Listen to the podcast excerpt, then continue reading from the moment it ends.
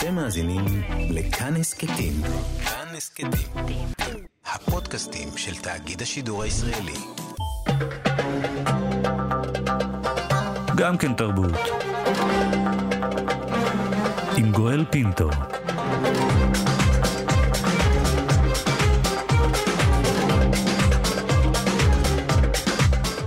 שלום, תודה שבחרתם להאזין לנו. הסכת אה, גם כן תרבות, המיטב מתוך התוכנית היומית שלנו, המשודרת בכל יום ברדיו כאן תרבות, 104.9, 105.3 FM. תהנו. גם כן תרבות. עם גואל פינטו. אנחנו פותחים עם המשוררת אגי משעול, היא תקרא עבורנו את אמצע קיץ, שכתבה כלת פרס נובל לספרות לשנת 2020, לואיז גליק. אמצע קיץ. איך אוכל לעזור לכם כשכולכם רוצים דברים שונים? אור שמש וצל, אפלה לחה, חום יבש. הקשיבו לעצמכם, מתחרים זה בזה. ואתם מתפלאים מדוע אני מיואש מכם? אתם חושבים שמשהו היה יכול להתיך אתכם לשלם? האוויר השקט של שיא הקיץ מסורג עם אלף קולות. כל אחד מכריז על צורך שהוא, שלמות כלשהי, ולשם כך בהתמדה חונקים זה את זה בשדה הפתוח. בשביל מה? בשביל מרחב ואוויר? הפריבילגיה להיות יחיד בעיני השמיים? לא נועדתם להיות מיוחדים. הייתם בצלמי, המגוון כולו. לא מה שאתם חושבים שאתם רואים בחיפוש ברקיע הבהיר מעל השדה, נשמותיכם האקראיות מקובעות כמו טלסקופים על איזו הגדלה של עצמכם. למה היה עליי ליצור אתכם, אם היה בכוונתי להגביל את עצמי למזל העולה, הכוכב, האש, החמאה? להגביל את עצמי למזל העולה. כמה יפה. זו כלת פרס נובל לספרות ל-2020. לואיז גליק, זה היה אמצע קיץ, נודה למשוררת אגי משעול שקראה זאת עבורנו, וזה מתוך הספר אירי סבר, בתרגום מכבית מלחין ויואב ורדי. נאמר עכשיו בוקר טוב למכבית מלחין שתרגמה יחד עם יואב ורדי את אירי סבר. שלום לך, תודה שאת איתנו הבוקר. שלום, בוקר טוב. נצרף לשיחה שלנו גם את סבינה מסג, משוררת ומתרגמת חלוצת האקו-פואטיקה כאן אצלנו בישראל. שלום סבינה. שלום. תודה גם לך שאת נמצאת איתנו. לפני שנתחיל בשיחה שלנו ונדבר אודות uh, כלת פרס נובל לספרות, אני רוצה שנצחק קצת, כי אני רוצה להשמיע לכם, לכן וגם כמובן למאזינות והמאזינים שלנו, את הדרך הנונשלנטית בה היא מקבלת טלפון מאיש ועדת נובל, שרק רצה להחליף איתה כמה מילים. Hello. Good morning. My name is Adam Smith, calling from NobelPrize.org. Am I speaking with Louise Gluck? Yes, but are we being recorded? Because I really can't do this. I promise it won't be anything onerous. Would you mind if we recorded just two or three minutes? Uh, I don't mind, but I, I really have to have some coffee and something right now. Two minutes. Uh, You're very kind. Thank you very much indeed. Could I ask you um, what the award of the Nobel Prize means to you? I have no idea. Um, my first thought was I won't have any friends because most of my friends are writers.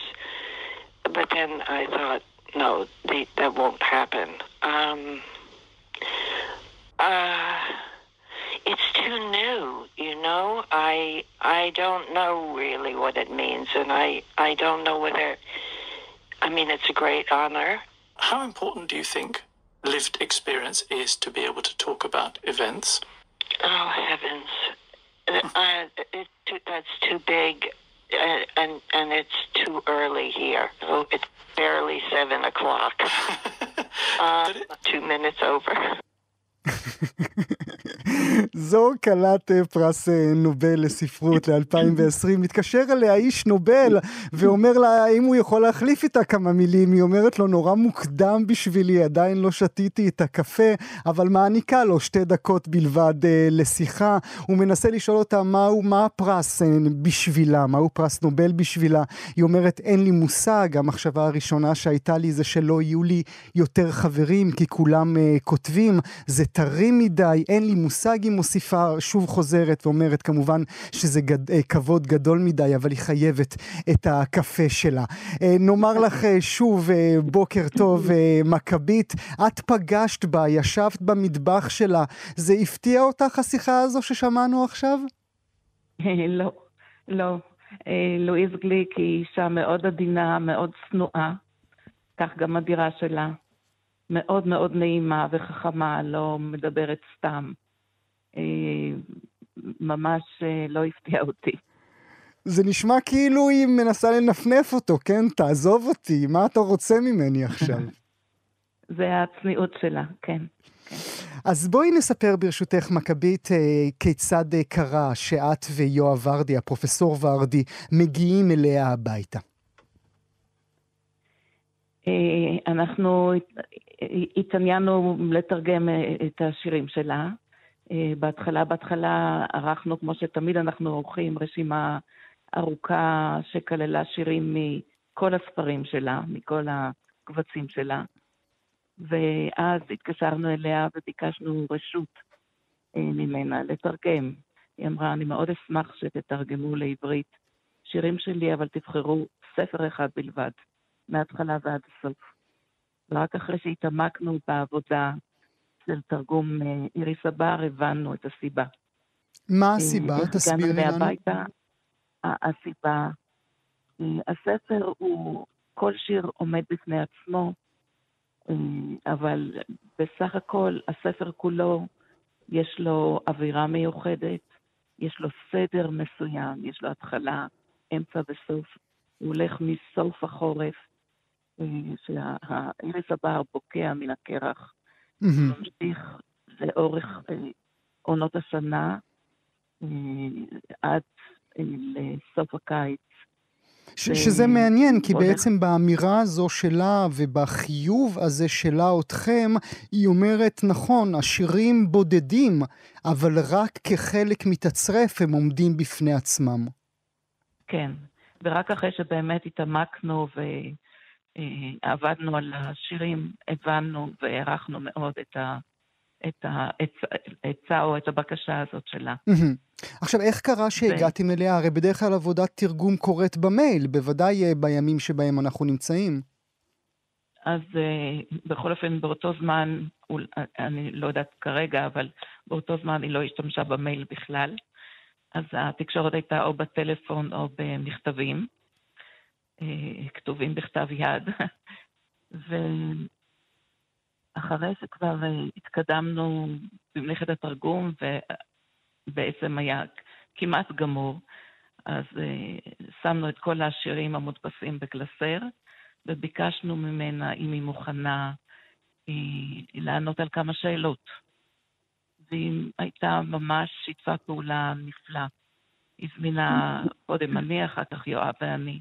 היינו אצלה בבית, והיא ישבה איתנו ממש, ועבדנו על כל שיר ועל כל שורה, היא ענתה על כל השאלות בקיצור. כל מה ששאלנו אותה, היא ענתה בפתיחות, ב- בידידות, ב- ממש ממש ב... היה תענוג לעבוד. זה כיף לשמוע באמת את השעות הרבות ש, שחוויתם יחד איתה, כי ככה אני אוכל עוד רגע לשאול אותך על משהו שתפס אותי במיוחד בהחלטה של אה, חברי ועדת אה, פרס נובל, אבל זה בעוד רגע. נעבור אלייך בבקשה, אה, סבינה מסג, כמו שאמרתי, חלוצת האקו-פואטיקה בישראל. לפתחך אני רוצה לשאול, האם את מהצד שאומר, כמו שנכתב בעיתון הארץ במהלך סוף השבוע, שחברי ועדת נובל מנותקים, לא רואים את, אה, את, את אה, אה, נציגי חיי שחורים נחשבים צועדים ברחובות, לא מבינים את מיטו, לא חווים באמת את העולם הזה ומעניקים פרס למישהי שכותבת עללים ופרחים, או מצד שני את מהצד שאומר דווקא זאת ההצהרה, כי הטבע הוא זה, חש... הוא זה שחשוב היום יותר מכל. בוודאי, בוודאי, ואם היו שואלים אותי אה, אם יש חלופה, הרי כל מציעים שמות אחרים, אני הייתי הולכת עוד יותר לכיוון העלים והפרחים, ונותנת את הפרס לגרי שניידר. משורר בן 90, המשורר המוביל באקו-פואטיקה וגם בחשיבה האקו-פואטית שעדיין חי. אבל לואיז גלוק בסדר גמור. אבל איך את נותנת פרס, את הפרס החשוב ביותר לעלים ופרחים, כשיש מיליונים שצועדים ברחובות? ראשית, לואיז גלוק לא מתמקדת בעלים ופרחים. זו טעות. הספר שלה, אירוס הבר, התפרסם. אבל היא לא התכוונה כל כך לדבר על הפרחים, היא מדברת על מצבו של האדם בכל מקרה, והיא מדברת על מצבו כקשה. מבחינה זו, כל מי שקשה לו יכול להזדהות איתה. היא מדברת ברמה עמוקה מאוד על דרך האיסורים שהם החיים, ככה היא תופסת החיים. אז אה, מבחינה זו היא לגמרי לגמרי כללית ולא בורחת אל העלים והפרחים, בכלל לא. אני אתן לך דוגמה, פשוט נקרא שיר קצר. Mm-hmm, בשמחה. שיר קצר, מהפשוטים שלה, אבל, אבל זה מדבר אל כל אחד. את מתה כשהנשמה שלך מתה. עד אז את חיה. את אולי לא עושה מזה עבודה טובה, אבל את ממשיכה, אין לך ברירה. כשאני אומרת את זה לילדים שלי, הם לא מתייחסים. הזקנים האלה, הם חושבים, זה מה שהם רגילים לעשות. לדבר על דברים שאף אחד לא יכול לראות כדי לכסות על תאי המוח שהם מאבדים, והם קורצים זה לזה. תשמע את הזקנה הזאת, מדברת על הנשמה, כי היא לא זוכרת איך אומרים כיסא. זה לא נורא להיות לבד. לא, סליחה, להפך. זה נורא. פה דיברתי מעצמי, שאני Mm. חיה לרוב לבד בשמחה רבה. זה נורא להיות לבד. אני לא מתכוונת לחיות לבד, להיות לבד, במקום שאף אחד לא שומע אותך. אני זוכרת איך אומרים כיסא, אני רוצה לומר להם, רק שזה לא מעניין אותי יותר. אני מתעוררת בבוקר עם המחשבה, את צריכה להתכונן. עוד מעט הנשמה תוותר, וכל הכיסאות שבעולם לא יעזרו לך. שיר מקרי, לא הכי טוב מכולם, מהמם. אבל היא כותבת תמיד... אבל פרחים, ברמה. אבל פרחים ועלים זה לא. פרחים ועלים זה לגמרי לא. וגם גם באותו ספר על הפרחים והעלים, יש מקומות שהיא אומרת, "אה, אל תראו אותי מעשבת, אני לא מעשבת. אני מבקשת על הנשמה שלי, שהחיים שלי ישתנו, שאני אקבל אומץ. אה, כן, היא כותבת מהמקום הזה. מעניין, לא מעשבת. מכבית, אולי אותה שאלה עבורך, איפה את נמצאת בשיח הרב שהיה במהלך אה, מיום חמישי מעת ההכרזה עליה? איפה אני נמצאת? מישהו, בצד מישהו ש- כתב, מהמם. כן, מישהו כתב אה, עכשיו, אחרי, אח, אחרי קבלת הפרס, שהשירים שלה מתאימים מאוד לזמן הזה. כי היא כותבת באמת, כפי שאמרה סבינה, על סבל ועל uh, מאבק ועל uh, בעיות של החיים ועל ניתוק ועל בדידות, והרבה אנשים נמצאים כרגע במצב של בדידות ושל Mm, סגר. Mm, ו- ודווקא היום, זה פרופסור צעיר שכתב מאמר, דווקא היום אולי אנחנו יכולים לקרוא את הספר הזה, איריס הבר, אה, בצורה אחרת, וזה מדבר אלינו אה, מאוד.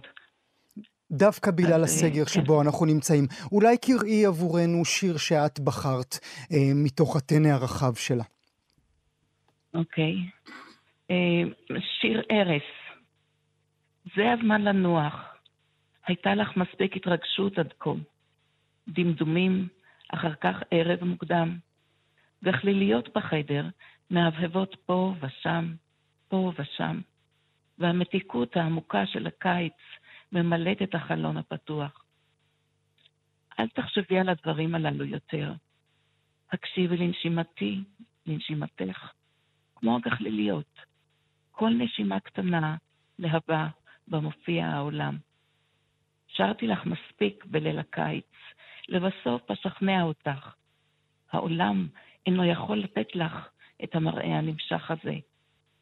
צריך ללמד אותך לאהוב אותי. צריך ללמד בני אדם לאהוב דממה וחשיכה. צריך ללמד בני אדם לאהוב דממה וחשיכה. בלי ספק היא מלהטטת אה, במילים. איך, איך עבדה עבודת התרגום בעצם? הרי היא לא קוראת אה, עברית, אני מניח, למרות היותה יהודייה. היא לא קוראת עברית, היא לא מדברת עברית, והמעניין הוא שבחוזה שנכתב בין הסוכנות שלה לבין uh, הוצאה לאור כרמל, היו שני סעיפים שהיו לנו חדשים. אחד זה שהיא חייבת uh, לאשר את הטקסט של התרגום, והשני שהיא חייבת לאשר את עטיפת הספר. אנחנו די... גם את עטיפת הספר. אפילו את עטיפת הספר. ואנחנו די חששנו, לא כל כך מן העטיפה, אלא כמובן מהתרגום. וכשסיימנו את התרגום שלחנו אותו בדחיל אורחים לסוכנות שלה, ואחרי כמה ימים התקבלה תשובה שלואיז מאוד מרוצה מהתרגום. היא נתנה את זה לחברה שלה שהיא פרופסורית. Mm. ישראלית שפרופסורית באחת האוניברסיטאות בבוסטון. שקראה עבורה את, ה, את העבודה שלכם, ולגבי העטיפה, למה היה חשוב לה? אה, היה חשוב לה שהעטיפה לא תהיה אה, מקושקשת מדי, צבעונית מדי, רועשת מדי. היא, אם אתה מכיר את הספר, כמו שהעטיפה נראית mm-hmm. עכשיו, זה, mm-hmm. את זה היא אישרה. והלכו הרבה אה, הגעות לעטיפה הזאת, הרבה תיקונים.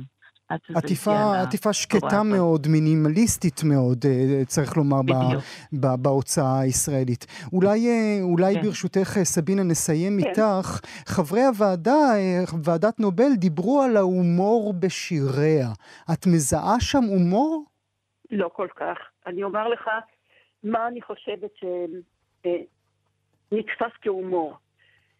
הכוח שלה, הכוח של הכתיבה שלה, הוא באיזשהו שיבוש ציפיות של הקורא. אתה מתחיל, השפה פשוטה, הנושאים הם חיי יום-יום של כולנו, ואז פתאום באה הראייה המיוחדת שלה, ומנתקת את זה כאילו מהמציאות. אז אתה קורא על דברים פשוטים בצורה לא פשוטה, ובמקום שהדברים האלה משיקים, נוצר משהו שהוא כמו הומור. אבל אני אומרת שזה יותר כיסופים. יש בשירה שלה איזה כיסופים למצב יותר גבוה של האדם. זה מזכיר לי אצלנו את פנחס שדה. Mm. פנחס שדה אה, אמר פעם, אה, חייב להיות אלוהים. לא יכול להיות שאין אלוהים, כי אם לא, אז החיים, מה שיש, זה דל מדי. חייב להיות עוד משהו. לא ייתכן שזה רק זה. ולואיז גלוק מתעמקת ברק זה הזה. Mm. מה, מה, מה יש לנו? ושום דבר לא מספק. זה לא רק האהבה הזו הייתה נכזבת, זה מצבו של האדם. ויש איזו ציפייה לתחייה. ובזה היא מזכירה הרבה משוררים אמריקאים. כמה יפה. גם זה חלק מהכוח שלה, שקולות של כמה משוררים אמריקאים מתנקזים לקול שלה. מבחינת הציפייה לאלוהים זה אמילי דיקנסון. מבחינת תחושת הדחיפות זה טי.אס אליוט. מבחינת האפלה והניכור זה סינדיה פלאט. את כל הקולות האלה אנחנו מקבלים דרכה. והנה, אולי גם בשמה מי זכתה בפרס אה, נובל עכשיו, פרס נובל לספרות 2020. אני חושבת שיש בקול הזה משהו משותף. נאמר אה, תודה רבה לשתיכן, מכבית מלכין, ברכות גם לך מגיע, מגיע כמתרגם את הספר הזה. תודה רבה שהיית איתנו הבוקר, ותודה גם לך, סבינה מסג. תודה. היום עם לכתו של הסופר יהושע קנז לעולמו נפתח איתו, בקולו, כשהוא קורא את סיום ספרו בדרך אל החתולים. מן המטבח נשמעה פתאום שריקת הקומקום. תחילתה נעמה חרישית, והיא גוברת ועולה ומתחדדת במהירות, קללת כאב, דקה יותר ויותר, נוקבת את לב הלילה ומגביהה עוד ונעשית דקיקה כל כך, עד שלא נותר בה עוד שום קול, אלא אבשת נשיפה, רחש עז, פצוע ונואש, כאילו פצתה האדמה את פיה והתייפחה חרש. היא ידעה כי רק היא שומעת זאת, כי לבדה נותרה בעולם כולו, יחידה על פני האדמה החולה הזאת, העזובה, המבכה על נפשה. כשנשאה את עיניה, ראתה מעל לגגות הבתים פיסת שמיים צלולה, כזכוכית שחורה, זרועה כוכבים. סוף סוף נאנחה הגברת מוסקוביץ' אנחת רווחה. מי יכול לזכור מתי היו פה כוכבים? כמו עיניים מתנוצצות הם זוהרים מעליה. כמו עיניים טהורות וצעירות לנצח, הניבטות אל עצמן באין סוף של אהבה, ואינן חוננות שום דבר במבטן. עיניים מלאות באהבה, מילים מלאות uh, באהבה. יהושע קנז הלך לעולמו אתמול. רבים uh, ספדו לו. שר התרבות חילי טרופר אמר, הצטערתי צער רב uh, למשמע הבשורה על מותו. קנז תרם רבות לעולם הספרות, בין השאר בספר המופת התגנבות יחידים שכתב, וכן באמצעות עבודות התרגום והעריכה שלו. נשיא המדינה ראובן רובי ריבלין כתב, זוהי פרידה כה קשה לתרבות הישראלית, מתרגם נפלא, עורך חכם וסופר גדול של הפרטים הקטנים, של אנושיות פשוטה. נוח בשלום ובשקט מר קנז, מוסיף נשיא המדינה, אוצרות הרוח שהותרת לנו ידברו אותך אחרי לכתך תמיד. בוקר טוב לחבר, הסופר א' ב' יהושע. בוקר טוב. אה, תנחומים, תנחומים רבים מאיתנו גם לך. תודה, תודה. הוא היה באמת חבר קרוב מאוד במשך השנים האחרונות בגלל מחלתו. הקשר בעצם לא יכול היה להתממש, אבל הוא היה תמיד בליבי. אני מזכיר גם את עמוס עוז, שחסר לי מאוד, כמו שהיינו שלושתנו קשורים אחד אל השני, גם בסעודות, גם במפגשים, ואין לי מי לדבר עליו עכשיו אם עמוס איננו, הווה אבדה קשה. וזהו. זו אבל בכלל... אה, כשאני שמעתי עכשיו, אה, טוב שהבאתם את הקלטת קולו, היה לו משהו צלול ומדויק בעברית שלו. תארו לכם שהוא היה לפעמים מתקן את העברית שלי. והיה אומר לי, בולי, אתה טועה כאן, משהו כזה. הוא היה, הייתי, שמחתי עליו לגמרי מבחינת היכולת המדויקת שלו בלשון, וגם כמתרגם הוא היה נפלא, אבל הוא כמובן היה סופר חשוב, מיוחד במינו, וחבר. הזכרת את עמוס עוז, ואני אוסיף לרשימה, כי זו הייתה שנה קשה לחברים שלך. גם אברהם יבין, גם עמוס עוז, גם עמליה כהנא כרמון, עכשיו גם קנז. אתה מרגיש האחרון שנותר? לא, אני מרגיש לא האחרון, יש עוד... אני לא, לא, לא רוצה לדבר על האחרון. אני מוכן ללכת, גם אני... אני לפעמים מקנא בהם. אני מקנא, הימים הם כל כך מבולבלים וקשים וכולי, שאני לפעמים מקנא במתים, במיוחד כמובן אשתי שנפטרה לפני ארבע שנים, והיא הייתה קשורה מאוד ליהושע, והוא אהב אותה מאוד, היא אהבה אותו מאוד. ואני זוכר שבאתי כבר, הוא היה במוסד, ולבשר לו על מותה. והייתי שטוף דמעות, ובאתי ואמרתי לו, יהושע איקרא נפטרה, וראיתי שהוא כבר לא קולט את הידיעה, ואז פתאום הבנתי שהנה חל הניתוק. חל הניתוק, והוא באמת בארבע, חמש שנים האחרונות כבר אי אפשר היה לתקשר איתו, וזה היה כל כך עצוב. אבל הנה הוא הלך לעולמו, וטוב לו. אתה חושב שטוב יותר כאשר uh, הולכים, כאשר כן, אתה אומר, כן, אני כן, מקנא כן, בהם כן, לפעמים? לגמור, כן, כן, בהחלט. אני לא בעד למשוך את החיים כמעסיק. יש רגע שצריך להגיד, אני חושב שהסיפור הראשון שכתבתי נקרא מות הזקן, ובו מתואר זקן שמתעקש לחיות, והחליטו דיירי הבית לקבור אותו. Uh, המוות הוא חלק מן החיים וצריך לשאת אותו בתוכך ולא לפחד ממנו, אלא להגיד, זהו, צריך בסוף למות. ויהושע מבחינה זאת היה מאוד מאוד חד משמעי. הכתיבה שלו, כתבו עליו מלאת חמלה, זה לא הייתה חמלה כל כך. הוא היה צ'כובי בכתיבה שלו, הוא היה מדויק, הוא היה ריאלי, הוא לא ייפה בני אדם.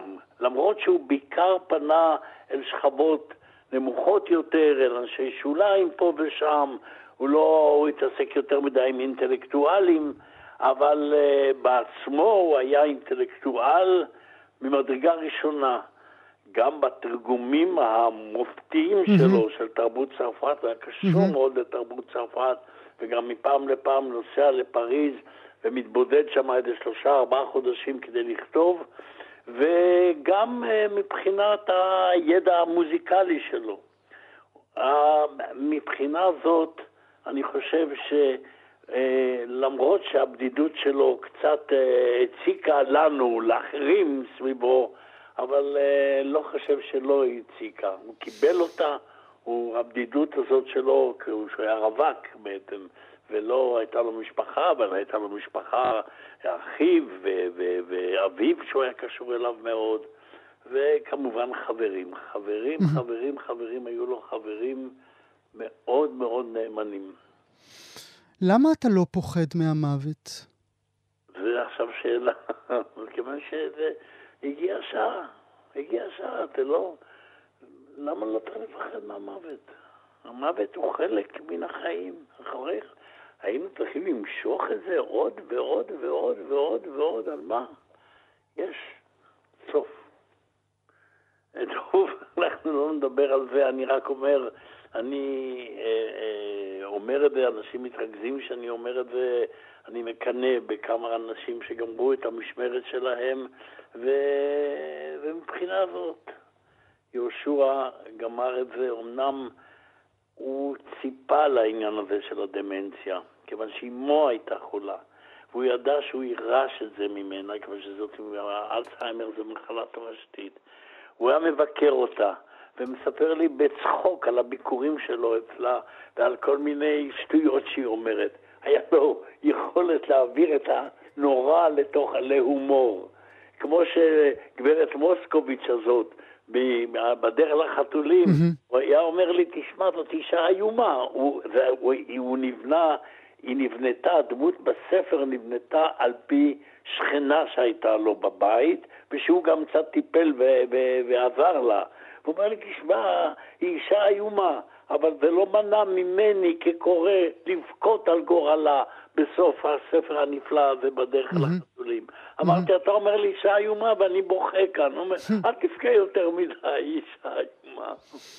אתה מאוד הפתעת אותי כאשר אה, בשיחה מוקדמת דיברת איתנו על ההומור שלו, על העובדה שהוא היה איש מצחיק. תגיד לי על זה מילה.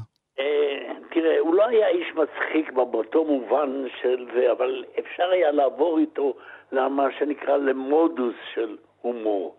תמיד שהייתי ככה, קצת היה כדרות, אני יודע, פוליטית או משהו מן הסוג הזה, הייתי מטלפן אליו והיינו מתחילים להחליף ולאט לאט עוברים מן הרציני ומן הדרמטי בפוליטיקה, עוברים ישר לאיזה מודוס של הומור. היה לו את המודוס של הומור, הוא לא היה אדם שחיפש כל הזמן לספר בדיחות, הוא לא היה איש של בדיחות. אבל הוא היה איש שהמוד של ההומור היה חלק מתוך השיח שלו.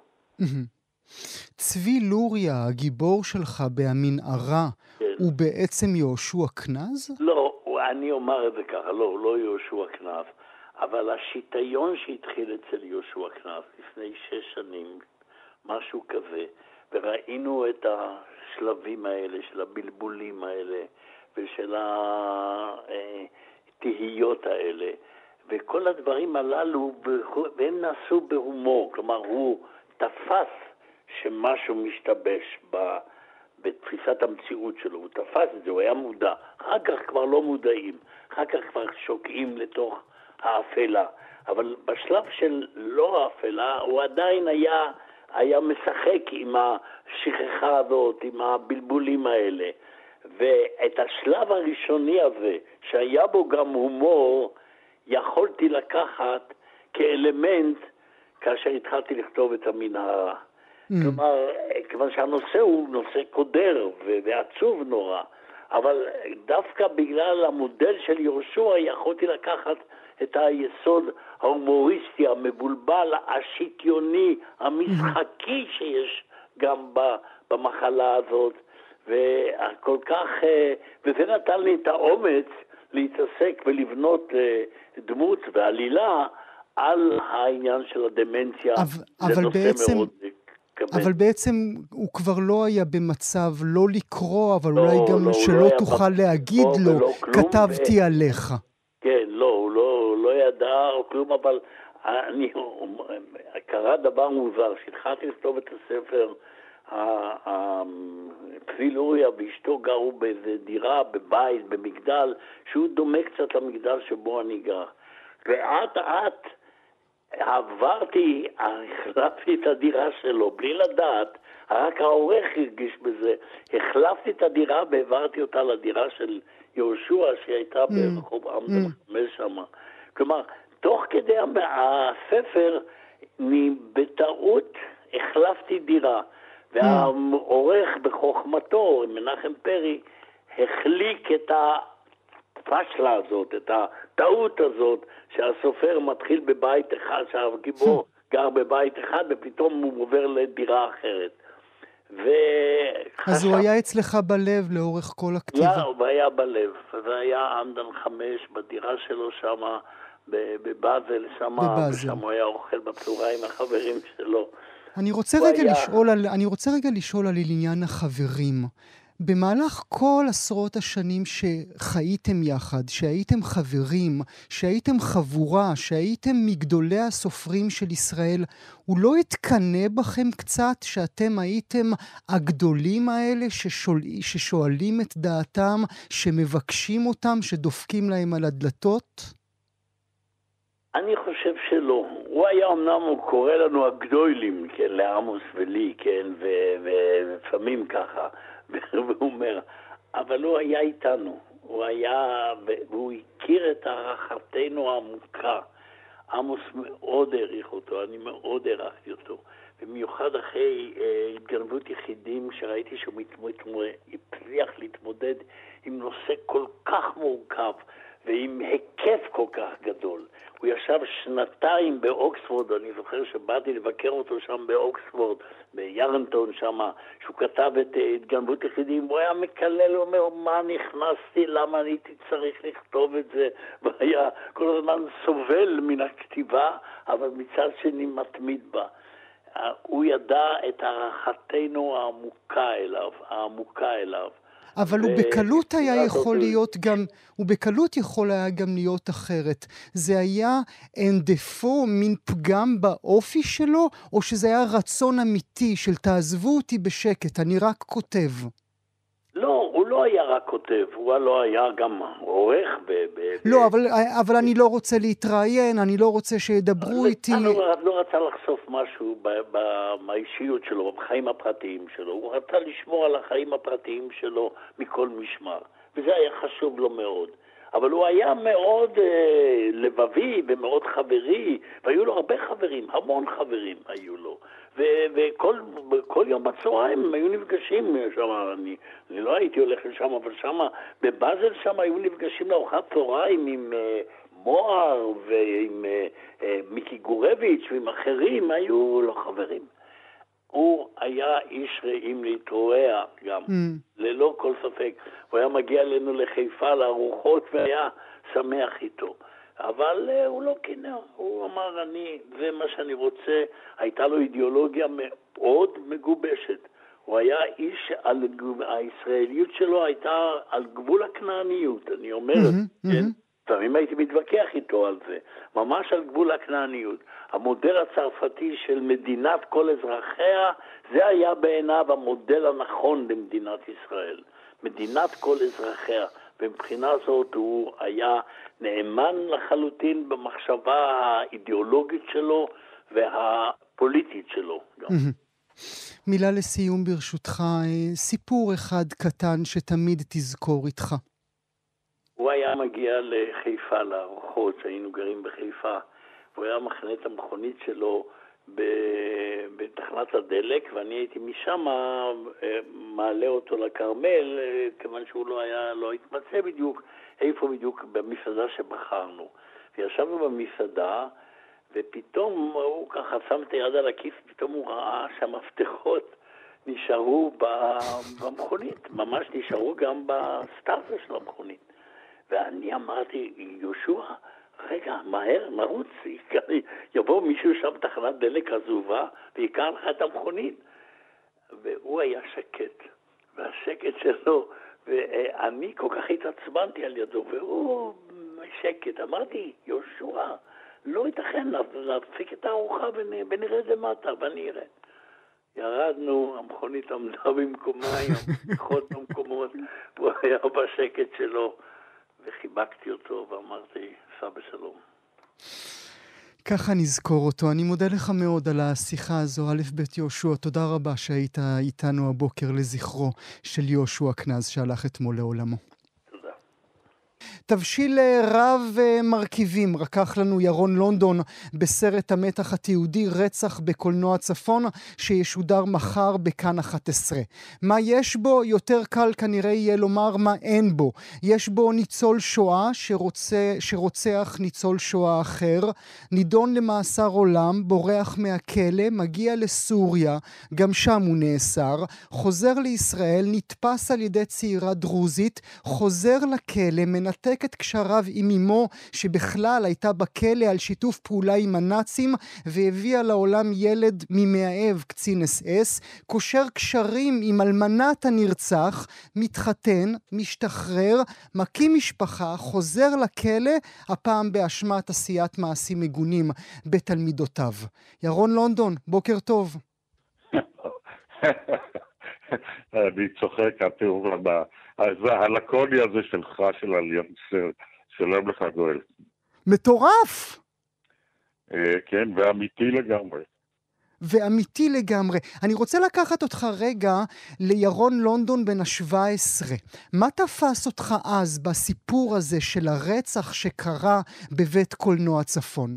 אה, זה היה 1957, זו הייתה שנה שקטה מאוד בקורות ישראל. שנה אחת או חודשים אחדים אחרי מבצע סיני, אז רגעו ההתקפות של הפדאים. אה, זה עשר שנים אחרי הקמת המדינה, אין עדיין מעשי רצח מהסוג הזה תוך כדי שוד. זה עניין נדיר מאוד, אלימות כזו. מספר תושבי הארץ הוא כ-700 או 800 אלף באותם שנים. אלה גלי העלייה הגדולים, אבל עדיין איננו מדינה גדולה. ואני התגוררתי במקום קרוב מאוד לקולנוע צפון ברחוב מרשל בתל אביב, והרצח הזה היכה גלים בכל המדינה, לא היה עיתון שלא כתב עליו. ואחר כך, כאשר רפאל בליץ, השודד, נמלט מכלא רמלה, ובסופו של דבר עבר את הגבול לסוריה, והוא שב משם, ואז שינה לחלוטין את אורחותיו, וביקש סליחה מרעייתו של הקורבן, והיא מחלה לו. והוא מתחיל להתפתח במשך 17 שנות מאסרו כאדם שונה לחלוטין, וכותב מכתבים נפלאים לידידה שהוא רכש בבית הסוהר, והיא שמרה לו אמונים כל החיים, היא הייתה מטפלת קרימינולוגית. זה סיפור נפלא, והסיפור הזה לא נטש אותי במשך שנים. זהו, הייתי אז בן 17 באמת, אבל לא היה אדם, לא בן גילי, לא צעירים יותר ולא מבוגרים יותר, שחיו אז במדינה. שאינם זוכרים את פרשת הרצח בקולנוע צפון. אני רק עוררתי אותה מחדש וגיליתי עוד פרטים שלא נודעו אלא אחרי חקירה מסועפת וממושכת ומפרכת. אה, באמת אה, אתה יחד עם אה, אבידה לבני שביים את, הזה, את, ה, את הסרט הזה שיוצג מחר בכאן 11, אתם נכנסים ומביאים קטעי ארכיון באמת מדהימים ממש. אנחנו אומרים רוצח, אבל ירון הוא לא באמת רצח, נכון? זה האומלל, האומלל שמת, אותו מהנדס, יעקב פיאטלי, הוא מת כמעט בטעות, הוא ירה, על קיר, ומהקיר אותו קליע הרג את האיש. אה, זה, לא מדויק, תראה, הוא נכנס כדי לשדוד את הקופה.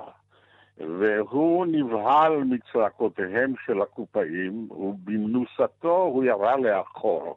אדם אחראי לא יורה לתוך קהל לאחור כאשר רודפים אחריו, אבל הוא היה מבוהל כולו, ושלוש מן היריות, משש היריות שלא פגעו בפני אדם, שתיים פגיעה קלה, ואחת פגיעה בבטנו של המהנדס יעקב פידיה פיאטלי, עולה מאיטליה, מהנדס תעופה, ממכונני התעשייה האווירית העברית, והאיש מת רק אחרי שבוע, מפני שלרוע המזל, הקליע פגע בתריסריון המודלק שלו, הייתה לו דלקת בתריסריון.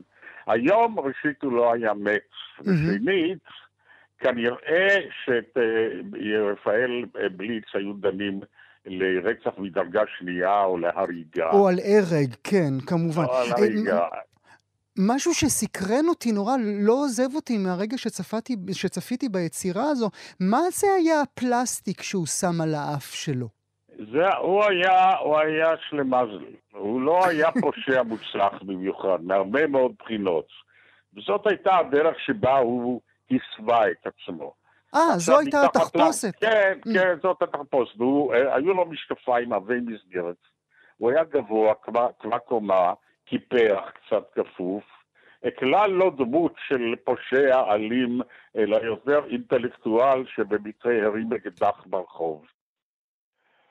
אתה יודע, אבל הוא היה פושע, שמע, זה לא היה הפשע הראשון שלו. לא, וגם לא האחרון, כמו שרמזנו בתחילת הדברים, אבל נכון. בעיניי, בעיניי, ירון, אתה בעצם לא מספר. אתה משתמש בסיפור הזה, בסנסציה של הרצח ההוא ב-57, כדי לספר לנו משהו על אותם אנשים שהגיעו לישראל. כן. אתה אומר לנו בעצם, כל אותם אנשים, אולי לא יכול היה להיות להם מסלול חיים שונה ממה שהיה להם. זאת שאלה שעליה תתווכחו בבית אחרי שתראו את הסרט. האם אה, רפאל בליט, שנולד ב-1934 באנטרפן, למשפחה של יהלומנים שנלקחה להשמדה, הוא נותר עם אמו, אמו הפקידה אותה במנזר קתולי, והוא חונך כקתולי, הוא כמעט לא ראה את, את אמו. אמו, יהודייה נמלטת, התחברה עם פושע נאצי. שהיה משתף פעולה עם הגרמנים. האם הוא רימה אותה ואילץ אותה לפעול כפי שהיא פעלה, או שהוא ידעה מה שהיא מעוללת, או שהיא הגנה על בנה, כי היא ידעה שחיי בנה תלויים ברצון הטוב של המאהב שלה. אחר כך היא נמלטה ממנו והגיעה לפריס, אני לא רוצה לספר את כל הסיפור, אבל האם גורלה היה בידיה או שמא לא? יש לנו סיבות מסוימות להניח שהיא ראשית תאווה את משפחתה ותאווה את יהדותה. Mm. מצד שני, היא הייתה יהודה, יהודייה נרדפת. אם היו לוכדים אותה, אלמלא היא זכתה לחסיתו של אותו, של אותו ון פופר. מרגל, mm-hmm. אז mm-hmm. היו מחסלים ללא שום ספק גם אותה וגם את בנה. אבל אלה מן הדילמות שעלו במצבים בלתי אפשריים, שדמיון אנוש לא יכול להעלותם לדעת, עד שאנחנו קוראים ב-1944, 45, 46 ואילך, נעלה בגורלם של בני משפחותינו, שלשמחתי, אני ניצלתי מגורלם רק לפני שהוריי עלו לארץ בשנות ה-20, ובעוד שהשאירו מאחור את סבי וסבתי שנרצחו ונורו לבור בליטא.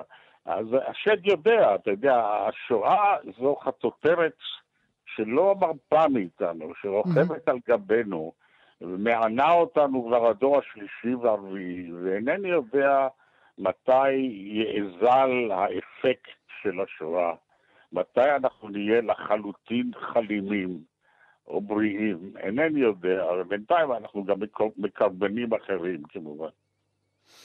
ולא רק זה, אלא גם סיפורה של אותה גברת פיאטלי, אה, רעייתו נכון, של המהנדס. נפלא. זה נכון. סיפור באמת אישה שאיננה יהודייה בכלל, אלא ראתה מה בני עמה, האיטלקים, עשו ליהודים, כל כך לא, מזדעזעת. לא, לא, הם, הם נפגשו, שניהם היו איטלקים מאוד. צריך להבין שאיטליה אחרי הריסונג'ימנטו, אחרי האיחוד שלה, היא מאוד ליברלית כלפי יהודים. ו- ופיאטלי היה מהמשפחות היהודיות העתיקות בגטו היהודי של רומא, אבל הוא היה לגמרי איטלקי, היה מאוד יהודי ומאוד איטלקי, פטריוט איטלקי. אני חושב שהוא לא נרתע גם מהפשיזם של מוסוליני, שבתחילה mm. לא היה אנטישמי. הוא עבד בתעשיית הנשק האיטלקית ובנה מטוסים, ובנה אה, אה, אה, דאונים. והיה חובב מוסיקה, ועל רקע אהבת המוסיקה הוא נפגש עם היינקה פיאטלי, שהייתה גרמניה שגדלה ברומא, כי הוריה עבדו ברומא, ועל רקע זה הם נפגשו. ועד 42, עד, עד 38 המפלגה הפשיסטית האיטלקית לא הייתה אנטישמית. Mm-hmm. רק אז הם קיבלו את uh, מצוותה של גרמניה הנאצית ואימצו חוקי גזע אנטי-יהודיים, ואז שניהם יושבים בדולומיטים באיזה בית שהם בנו במקום מבודד, והודות לקשרים של היינקה פיאטלי, שהיא גרמניה, עם השגרירות הגרמנית ברומא, כנראה הודות לקשרים האלה, הם, היא הצליחה להציל את בעלה. ואז ב-45 רוצים האמריקאים לקנות אותו, כי הוא איש מוכשר נורא, והיא אומרת לו, אין ליהודים מה לעשות יותר באירופה. גרמניה זה מקום נורא, גם איטליה, יש מקום אחד ליהודים, זה ארץ ישראל, ובעצם היא זאת שמשכנעת אותה לעלות. היא זו שלוקחת אותו פה לישראל. כן. כן. אה, צריך לומר, אה, מוסיקאית כנראה מאוד מוכשרת, לפחות מורה מוכשרת, שהעמידה תלמידים רבים. מי נכון. שמרואיין ביצ... ביצירה שלכם אה, זה לא פחות מאשר ליאור שמבדל, מי שהיה המנצח של התזמורת הסימפונית של ברלין, שבאמת נכון. מדבר עליה באהבה מאוד גדולה. מדוע היא סולחת לרוצח של בעלה? מדוע היא מגיעה אליו לבית הכלא? מדוע היא מלמדת אותו מוסיקה? תראה, על זה מדבר פרופסור יעקב רז, אה, שלמד אצלה יפנית. היא הייתה, היא הייתה קוסמופוליטית, והיה בה יסודות גם של נצרות אה, רחימאית, רחמנית, וגם של היסודות אה, המזרח אסייתיים, של המחילה, יסודות הודיים של בודהיזם. אה, שהנפש, הסליחה היא סגולה, ויש לסלוח. אבל uh, באמת שואל, גם יעקב, גם שואלים אחרים, שבדל שואל, האם הייתי יכול להיות תחתיה, mm-hmm. ורוב האנשים אומרים, uh, זה מופרז, זה מוזר. כן, היא לא הייתה אישה רגילה, היא לא mm-hmm. הייתה אישה רגילה. שנגיד, אה, שנגיד את סופה? כי יש לי שאלה גם לא, לגבי בוא, זה. לא, בוא נניח את סופה. סופה, סופה. אז נניח את, נניח את סופה. סוף כל הגיבורים רב אמר, זה, זה הדבר הנורא. זה באמת הדבר הנורא. היית מאמין, אה, ירון, שאותו איש במקרה, ב-57, אולי לא במקרה, נכנס לבית, לבית אה, קולנוע צפון ויורה במישהו שבסוף, בסוף, בסוף גם ייכנס לכלא על אשמת אה, מגע נכון. לא ראוי עם תלמידותיו? תראה, אני היום מבין, את ה, אני, אני קצת מבין מהי הפסיכולוגיה שלו, מה, מה הוא ההיעדר שממנו הוא סבל. אבל למה אדם חוטא בפדופיליה? מה, מה, מה היה בילדותו שגרם לו בסופו של דבר לעשות זאת? זה עניין מורכב, פסיכולוגים, פסיכיאטרים יוכלו להסביר את זה אולי. אני חושב שהוא נאשם בחומה רבה מדי בגלל העוון הקודם שלו. הוא ישב יותר מדי, ישב איזה שנתיים, נדמה לי, בכלא.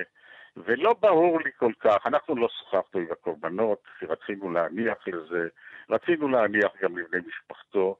אנחנו עצרנו במקום הזה ובשאלה הזאת, למה הוא עולה זאת לעצמו שוב, אחרי שחייו הסתדרו יפה מאוד. Mm-hmm.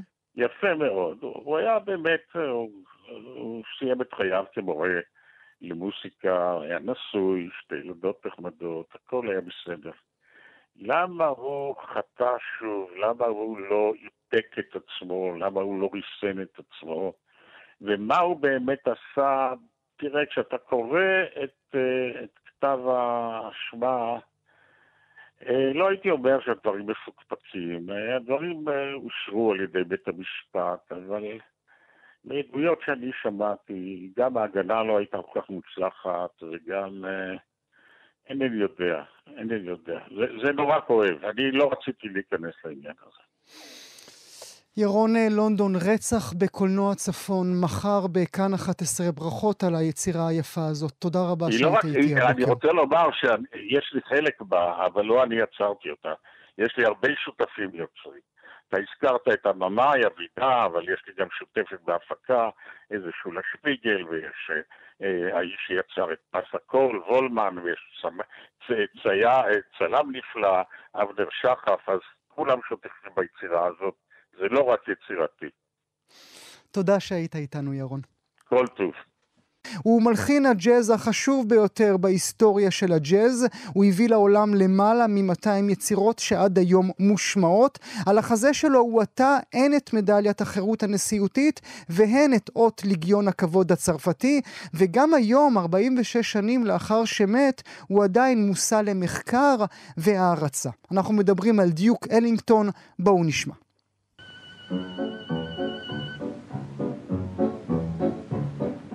Don't mean a thing if you ain't got that swing.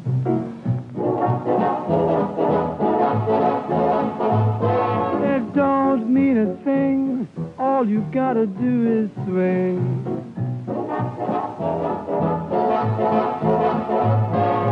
Makes no difference if it's sweet or hot.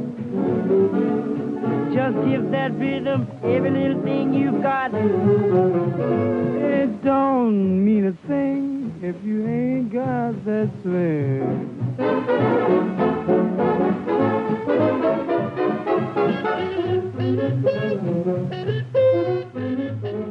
גם אתם אה, מדמיינים עכשיו שאתם באיזה בר קטן בוושינגטון, אולי בפילדלפיה, אולי אטלנטיק סיטי, ומאזינים לגרון הגדול הזה. אה, הוא תמיד אמר על עצמו, אלינגטון, שהוא לא מנגן ג'אז. מעניין, נדון בכך בשיחה הבאה שלנו עם uh, הפרופסור יהודה סומר כהן, שמוציא עכשיו בעברית את הספר דיוק אלינגטון, מוסיקאי בשליחות בני עמו. הפרופסור סומר כהן הוא דיקן בית הספר למוסיקה, הקריה האקדמית אונו. תודה שאתה איתנו, אנחנו שמחים על כך הבוקר. בוקר טוב, גואל, אני מאוד שמח להיות איתכם. איך אדם כזה שאנחנו מכירים ומכריזים עליו כמלחין הג'אז החשוב ביותר בהיסטוריה, אני לא חושב שמישהו יתווכח איתנו על ההכרזה הזו, אומר על עצמו שהוא לא מנגן ג'אז? הוא, זה אמירה סמלית שמאחוריה יש אמירה יותר עמוקה, שהוא בעצם, דרך הלחנים שלו, הביצועים שלו, מספר את סיפור השחורים בארצות הברית.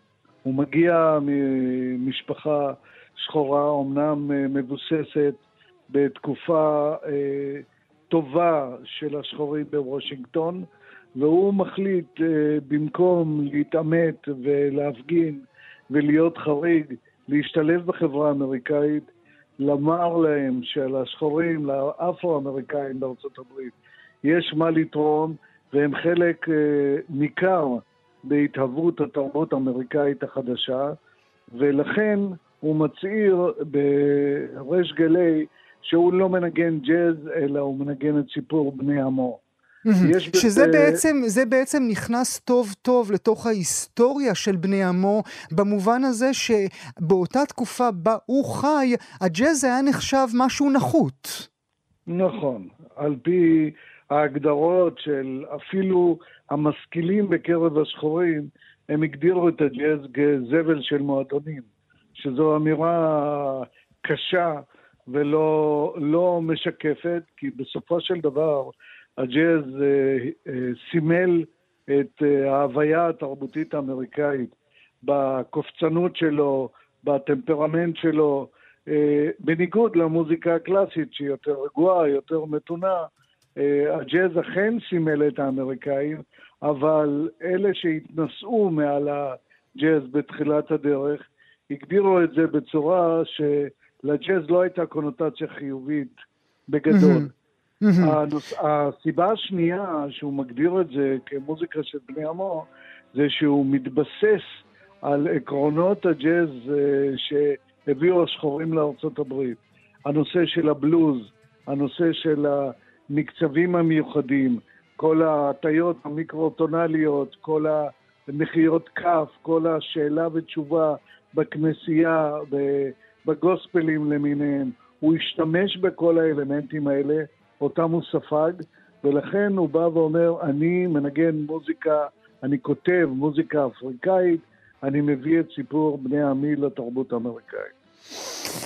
הוא חובק על ידי הסביבה הלבנה אה, כבר בהתחלה, או שלקח להם זמן להבין שמדובר כאן בבטהובן אה, מודרני? אה, אני חושב שדי על ההתחלה הוא חובק. בעצם הולדתו בוושינגטון, שבאותה תקופה הייתה רחוקה מהאפליה ומהחוסר שוויון שנכח בארצות הברית עם חוקי ג'ים קרול, הוא נולד ב-1899, ובתקופה הזאת בוושינגטון אה, חלק מהשחורים תפסו משרות במשרדי ממשלה, אה, חיו טוב, ואני מספר את זה כאנקדוטה, שבחלק מהמקרים הם לא רצו להתערבב במערכת החינוך הלבנה, שמא הם יורידו את הרמה. זאת mm. אומרת, המצב הבסיסי שלו היה שהוא הרגיש לא נחות, ורק כשהוא הגיע לניו יורק בפעם הראשונה, ב-1922-23, אה, הוא הבין שלשחורים אין אה, יותר מדי הזדמנויות להיכנס לתעשיית המוזיקה אה, mm-hmm. האמריקאית, אבל אה, בהדרגה, בנחישות ובהרבה כישרון, הוא כבש את מקומו ומיד הבינו שמדובר במישהו שהוא אאוטסטנדינג. אאוטסטנדינג באמת. אתה רומז לנו בשם הספר המאוד מעניין שלך, אה, דיוק אלינגטון, מוזיקאי בשליחות בני עמו, אתה רומז לנו את הליבה שלו. אתה אומר לנו שאלינגטון עצמו דיבר במונחים של תפקיד, תפקיד המוזיקה במאבק השחורים. נכון מאוד, נכון, הגדרת את זה הכי טוב שאפשר. הוא, הוא חושב שמוזיקאי, התפקיד שלו זה לא רק לשעשע את הציבור הרחב, אלא מוזיקאי יש לו תפקיד של להביא את הזהות של המיעוט שמרגיש מקופח אל הציבוריות הכללית ולעשות שינוי בתודעה כלפי אותו מיעוט. וזה בעצם מה שקרה עם אלינגטון בתקופתו, כשהוא הפך להיות מושא להערצה לטובי המוזיקאים הקלאסיים, מסטרווינסקי ולמנצח ולסטוקולסקי ולפרנק סינטרה וכול, ולגרשווין. Mm-hmm. אנשים mm-hmm. שבאו לשמוע את ההופעות שלו מתוך אה, אה, הבנה שמדובר ביצירת מופת, ואין ספק שכשמיעוט אה, מקופח מצליח להוציא מתוכו דמות כזאת שהיא מושא להערצה לקבוצה כל כך גדולה של אנשים ששולטים בתעשיית המוזיקה, אין ספק שזה גם משנה את התדמית של אותה אוכלוסייה כלפי הציבור הרחב. ולמה אני אתווכח איתך בדיוק אה, בנקודה זו, ברשותך כמובן? כי נדמה לי שחלון הראווה איננו מעיד על החנות עצמה. בחלון אומנם מוכרים NFLים ומוכרים זמרים ומוכרים אה, אה, זמרות ורקדניות ו- ו- ומה שתרצה. אבל החנות בפנים, החנות בפנים, המצב בה רע מאוד, המצב בה אה, אה, אה, חיי שחורים נחשבים, המצב בה מיליונים ברחובות. אתה צודק מאוד, זאת גם הייתה התפיסה של השחורים בתחילת הדרך כלפיו. התפיסה הייתה, אתה אה, מספר לנו סיפורים שאתה אה, כותב יצירות מופת והלבנים מעריצים אותך, אבל עם זה לא ניתן ללכת למכולת. Mm. ובאמת בתחילת הדרך הייתה סוג של אה, אה, חוסר אה, הזדהות עם המטרה הזאת מצד השחורים כלפי אלינגטון. בהמשך הדרך הם הבינו שהמעשים שלו, ואם יהיה לנו זמן לדבר על זה, המעשים הפרקטיים שהובילו ל... ל אה, של שוויון, אם זה תשלומים למוזיקאים שחורים בענף mm-hmm, הקולנוע, mm-hmm. אם זה למוזיקאים שקיבלו התייחסות אחרת ממה שהייתה לפני, הם שינו את דעתם והוא אה, קיבל אה, את אני, המדליה. אני, מודה, אני מודה שבדיוק בנקודה זו אלה דברים אה, חדשים שלמדתי, גם כמובן אה, בעקבות השיחה שלך עם אה, תמר לפני התוכנית. הוא באמת עשה הרבה מעבר אה, ל- לנגן ולהלחין. הוא באמת עשה מעשים פרקטיים, הוא הקים הוצאה לאור, הוא הקים לייבל הקלטות למוסיקה שחורה, הוא ערך מסעות עם תזמורות מחוץ לארצות הברית. זאת אומרת, זה מישהו שעשה צעדים אמיתיים כדי לדאוג לשינוי ולשוויון. מילה לסיום, יש, ולא דומה, לא דומה, לא דומה, מאזינות ומאזינים, אמרתי שבע פעמים לא דומה, לא צריך לשלוח לי מכתבים. אבל כן בעניין הקיפוח, אפשר ללמוד מאלינגטון על משהו שקורה כאן אצלנו בישראל באפליה בין מזרח ומערב? אני חושב שכן, אני חושב שזה נושא המחקר הבא שלי, שהוא מאוד מעניין אותי, כי כמוזיקאי לא רק מעניין אותי הנושא של הרמוניה ומלודיה וקצב, אלא איך מוזיקה יכולה להוות סוג של מנוף לאוכלוסיות מסוימות. אני חושב שאם בארץ שלנו, שהמוזיקה המזרחית היום אה, לוקחת מקום מאוד מאוד נכבד בהשמעה, באמצעי התקשורת, אם אה, היה צומח, אה, וסליחה, אני לא אומר שאין אנשים מוכשרים בתחום הזה, אבל היה צומח מישהו ברמתו של אלינגטון, אין לי ספק שההתייחסות של מוזיקאים, אה, אנשי תרבות, אל הערך האומנותי של המוזיקה המזרחית, שהיום לא תמיד זה בא לידי ביטוי ביצירה המזרחית, זה היה יכול לעשות שינוי כללי מהותי, לגבי מעניין. הערכה. נכון. נו- נאמר לך תודה רבה, וזה עוד לפני שהתוודעתי בפניך שאני לא אוהב ג'אז, אבל את אלינגטון אני אוהב אה, עד מאוד. דיוק אלינגטון, מוסיקאי בשליחות אה, בני עמו, ספר חדש לפרופסור יהודה סומר כהן, תודה שהיית איתנו הבוקר. תודה גואל. כאן הגיעה לסיומה תוכנית נוספת של גם כן תרבות. כרגיל, אנחנו שולחים אתכם לעמוד הפודקאסטים שלנו, עמוד ההסכתים, בכתובת כאן.org.il/פודקאסט, שיהיה לכם מה להאזין. תודה שהייתם איתנו.